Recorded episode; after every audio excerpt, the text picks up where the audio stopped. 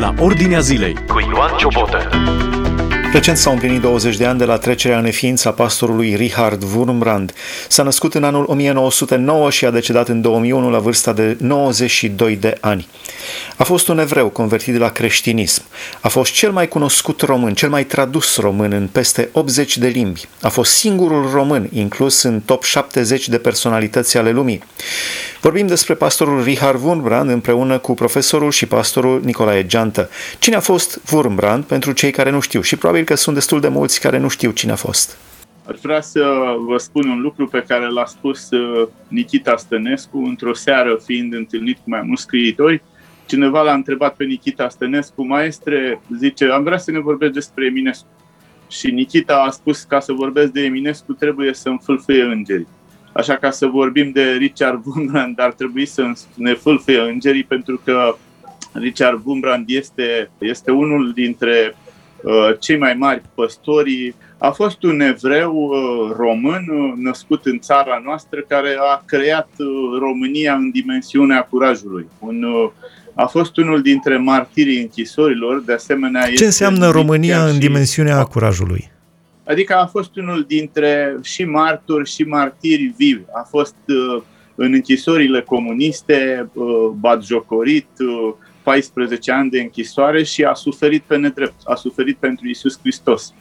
Richard Wurmbrand este, unii îl consideră pastor luteran, alții îl consideră de o altă religie, dar este un evreu creștin, un erudit, o persoană care a știut, a vorbit aproape fluent vreo 14 limbi, care a scris 21 de cărți, chiar am aici un malder de cărți de ale lui lângă mine, nu avem acum timp să vorbim despre ele, dar omul acesta este cel mai tradus scriitor român al tuturor timpurilor, pentru că este tradus în peste 80 de limbi. Am spus că este o personalitate remarcantă, nu numai că a fost pastor, că o să spun câteva cuvinte despre el, dar într-un top care a fost făcut de englezi, cele mai remarcante sau cele mai influente 70 de personaje ale omenirii, Richard Wurmbrand este singurul român introdus în acest top. Nu am cuvinte suficiente. Sunt curios câți dintre români știu acest lucru, că dintre români există o persoană, o personalitate introdusă în acest top al 70 de persoane de pe toată planeta. Puțin cred că știu acest lucru. România au început să audă de pastorul Richard Wurmbrand, însă autoritățile comuniste și, de ce nu, poate chiar și alte religii tradiționale au încercat cumva să-l umbrească. Singurul păcat al lui Richard Wurmbrand a fost că a fost pastor protestant, că a fost un evanghelic. Și am văzut că în urmă cu câțiva ani, când a fost un concurs de televiziune Mari Români, Richard Wurmbrand a ajuns chiar în finală, numai că în finala aceea a pierdut în fața lui Ștefan cel Mare, pentru că toată Moldova, trebuie să recunoaștem, și Republica Moldova și Moldova Românească au pisat tastele votând în continuu electronic pentru cel mai renumit român ca fiind Ștefan cel Mare. Acum nu poate fi o comparație între Richard Wurmbrand și Ștefan cel Mare. Da, e adevărat, Ștefan cel Mare îl respectăm pentru tot ce a făcut, dar nici Richard Wurmbrand nu este cineva pe care trebuie să îl trecem cu vederea. Ștefan cel Mare este cunoscut de români și între români. Wurmbrand este cunoscut pe tot pământul, tradus în 80 de limbi. Da, este un pastor internațional, aș putea să spun, Richard Wurmbrand, mai ales că a avut și o mișcare care a contribuit la căderea comunismului. A avut o mișcare religioasă creștină, o fundație care este și acum în Statele Unite și la care mai este încă fiul său Mihai. Și prin această fundație Richard Wurmbrand a introdus în țările comuniste literatură religioasă, alimente, îmbrăcăminte. Chiar mi-aduc aminte că spunea că a introdus inclusiv în Coreea de Nord, dădea drumul la pachete care le punea pe mare în Coreea de Sud și curenții le împingeau până în Nord. A fost cunoscut, Kremlinul s-a temut extraordinar de tare de Richard Wurmbrand și de Papa. Și așa cum papa Carol Voitila, papa Ioan Paul al II-lea, cum este cunoscut de majoritatea, adică de întreaga planetă, a contribuit la căderea comunismului prin conferințele pe care le-a susținut în Polonia, așa și Richard Wurmbrand, în spatele acestei cortine de fier, a subminat în continuu, să spunem, mișcarea ateistă și a reușit până la urmă, a contribuit și el la prăbușirea ei. Acum trebuie să spun pentru cei care nu știu că Richard Wurmbrand a ajuns în închisoare tocmai datorită acestui curaj nemăsurat al lui, că la o conferință în București, conferință mondială, adică nu, o conferință a ateilor, la care au participat chiar și fețe bisericești, era un tablou imens cu Stalin, care era președintele mondial al ateilor, și atunci soția sa, Sabina, i-a spus: Richard, dacă nu te ridici ca să spui ceva, să apere adevărul, Hristos va fi răstignit a doua oară. Și Richard Wurmbrand s-a ridicat atunci la acea tribună cu toți politicienii aceia comuniști și corupți și l-a proclamat pe Hristos și l-a condamnat pe Stalin, care era președintele mondial al ateilor. Bine, a spus, nu poate să fie la o conferință creștină președintele mondial al ateilor să fie președinte onorific. Și atunci chestia asta n-a picat bine, a fost înhățat de pe stradă, 14 ani de închisoare, închis zile întregi, stând drept așa într-un dulap, bătut, schinjuit. Este uimitor că cu toată bătaia pe care a primit-o și persecuțiile pe care le-a avut, i-a rămas 18 cicatrice pe spinare pe care le-a prezentat în Congresul American, deci în Parlamentul Statelor Unite, când s-a dezbrăcat de cămașă. S-a schimbat radical opinia pe care o avea americanii față de comuniști și față de toate atrocitățile din pușcăriile comuniste. Dar Richard Wurmbrand în închisoare, oricât ar fi fost de schinjuit, niciodată nu a dat cu subsemnatul să trădeze vreun nume al vreunui creștin, al vreunui preot, pastor sau laic. Întotdeauna le-a dat comuniștilor numai nume de pe crucile de morți din cimitire și putea să plătească cu viața. În schimb, alții, că n-ar fi să facem o comparație aici, alții care, culmea, că au condus biserici, care au fost în foruri înalte cu episcopii, arhiepiscopii sau cine știe ce s-a mai întâmplat, au fost din nefericire colaboratori cu această sectă ateistă. Fac o paranteză aici, mi-amintesc că doar din câte știu eu, fostul mitropolit al Banatului, Nicolae Corneanu, dintre toate fețele bisericești, ortodoxe, catolice, baptiste, penticostale, creștine după Evanghelie, adventiste, de orice culoare ar fi fost, doar mitropolitul Corneanu, din câte știu eu, și-a cerut iertare public și a recunoscut public colaborarea cu autoritățile comuniste. Nu știu să mai fi făcut altcineva acest gest de penitență absolut eliberator, dar poate sunt, dar nu știu eu. Da, bine, mitropolitul Corneanu este la rândul lui și este foarte adevărat, dar nu este, acum poate că nu este cazul acesta să vorbim. Noi trebuie numai să privim la acest martir viu al închisorilor care a fost Richard Wurmbrand și care, am spus, a fost un pericol pentru Kremlin. Ceea ce m-a uimit la Richard Wurmbrand, nu numai că a fost o torță care a prins 10.000 de torțe, care a predicat pe întreaga planetă, care a schimbat inimile oamenilor, care într-o zi când a fost într-o emisiune la Oprah, în vestita emisiune pe care o face această femeie în America, pur și simplu au rămas toți uimiți cum a putut să demonteze ateismul. Omul acesta, am spus că niciodată nu și-a trădat semenii, a suferit pentru ei, a mers și a discutat, aș putea să spunem, în locuri extrem de periculoase și a iubit torționarii. Au fost torționari care l-au persecutat și care în urma persecuției Wurmbrand le vorbea despre Dumnezeu, iar mai târziu oamenii aceștia s-au convertit, s-au devenit colegi cu ei de celulă. De asemenea, fratele Wurmbrand a fost în închisoare în primele zile în aceeași celulă cu Lucrețiu Pătrășcanu, care fusese liderul comuniștilor, apoi arestat. Deci Dumnezeu n-a îngăduit ca acel mare lider să nu audă despre el și acolo Richard Wurmbrand a fost unul dintre marturii lui Dumnezeu, să spunem, chiar pentru acest lider. A fost o persoană care m-a șocat modul în care știa să lucreze cu oameni. A fost plin de dragoste. Richard Wurmbrand, pot să spun că n-a aparținut niciunei biserici, chiar dacă Biserica Ortodoxă, eu am citit niște articole, îl revendica, a spus că fratele Wurmbrand undeva pe patul de moarte ar fi acceptat, nu știu, nu. Wurmbrand a fost fără frontiere pentru că dragostea n-are frontiere.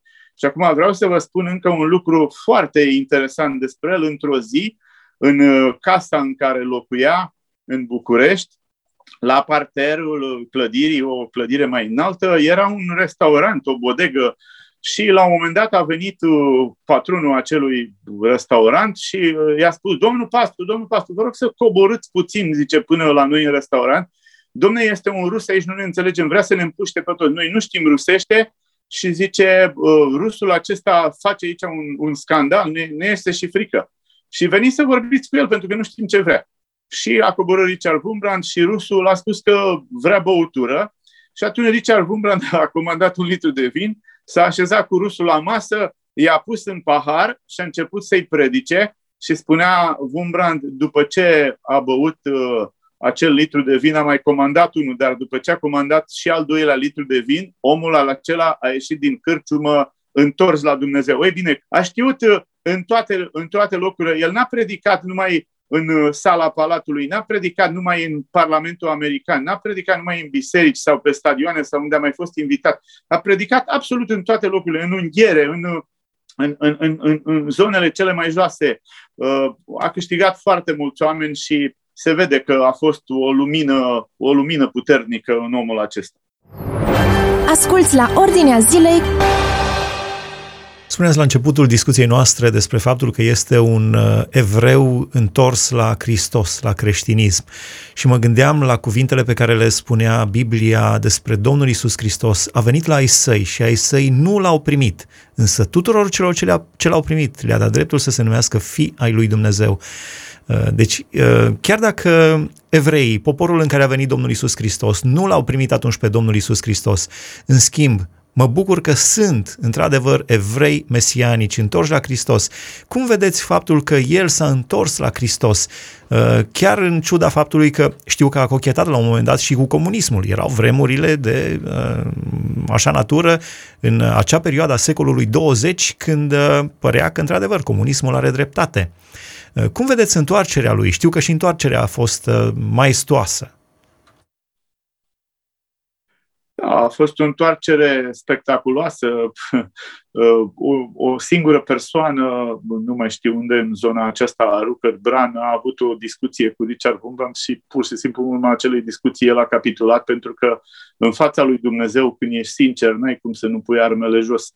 A fost într-adevăr la un moment dat un evreu care a cochetat cu comunismul, pentru că Richard Wurmbrand a crezut în șansa aceasta a egalității, a dreptății între oameni și așa mai departe. Dar eu cred că Dumnezeu a îngăduit să treacă pe acolo, pentru că în momentul în care l-a descoperit cu Hristos și a dat seama că toate ideologiile lumii, inclusiv religia mozaică, ce are la bază legea și poruncile și tot felul de stricteți, capitulează în fața celui răstignit pe cruce, unde singura lege este dragostea, iubirea. Și așa cum am spus, iubirea este fără frontiere, fără margini. Și iată că un evreu întors la Dumnezeu a făcut lucrarea aceasta maestoasă în timpul comunismului. Era nevoie de astfel de martiri. Este uimitor că în închisoare Richard Wurmbrand a fost, chiar și-a donat medicamentele altor oameni bolnavi. Ceea ce ne-a scăpat este că a fost într-o cameră mortuară, aș putea să spunem, în camera 4, în spital, în momentul în care era deținut, deci în pușcăria spitalului, și în acea cameră, în salonul acela, nu ieșea nimeni viu. Și Richard Wurmbrand a fost singura persoană care a ieșit viu de acolo. La un moment dat și-a donat streptomicina, dar este un lucru pe care nu trebuie să-l ocolim. Valeriu Gafencu, numit Sfântul Închisorilor de Biserica Ortodoxă, un alt mare sfânt al românilor despre care lumea nu prea știe, umble cu icoane, cu tot felul de oameni care n-au fost la înălțimea lui Gafencu. Și acest om, pentru că știa că o să moară, a primit niște medicamente și i-a donat lui Richard Wurmbrand medicamentele, iar mai târziu Richard Wurmbrand și-a donat medicamentele altor oameni mai bolnavi. Da. Lucruri care țin de dragostea lui Hristos, de dragostea față de semeni. La finalul discuției noastre, într-o concluzie, cu ce ați vrea să rămână cei care au urmărit acest interviu, cu ce ați vrea să rămână despre Richard Wurmbrand? Păi, singurul lucru care aș vrea să rămână este că trebuie să ne păstrăm pururea sfinții aceștia, martirii care au fost dintre ai noștri, să-i păstrăm printre noi și ne punem întrebarea cum ar putea să rămână Richard Wurmbrand viu printre noi.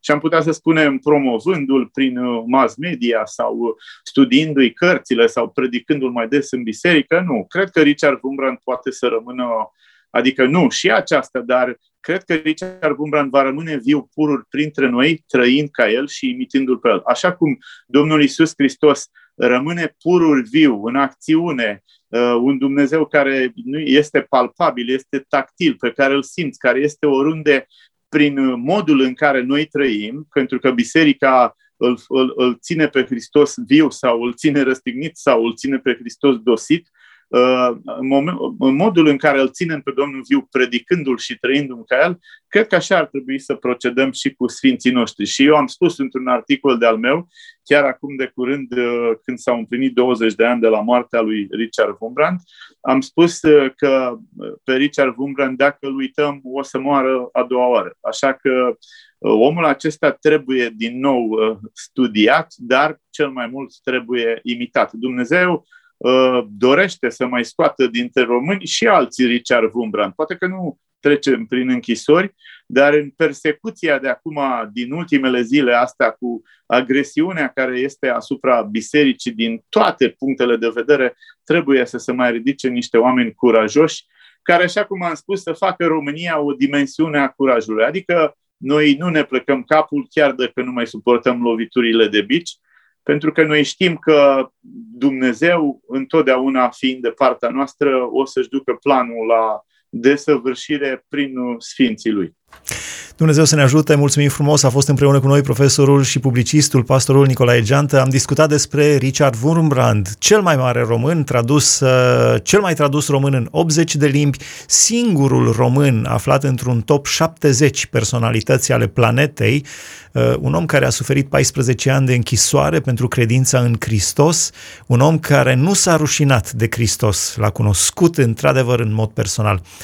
Am vorbit despre Richard Wurmbrand, s-au împlinit 20 de ani de la trecerea lui la Domnul, în anul 2001, a murit la vârsta de 92 de ani. Ați ascultat emisiunea La Ordinea Zilei cu Ioan Ciobotă.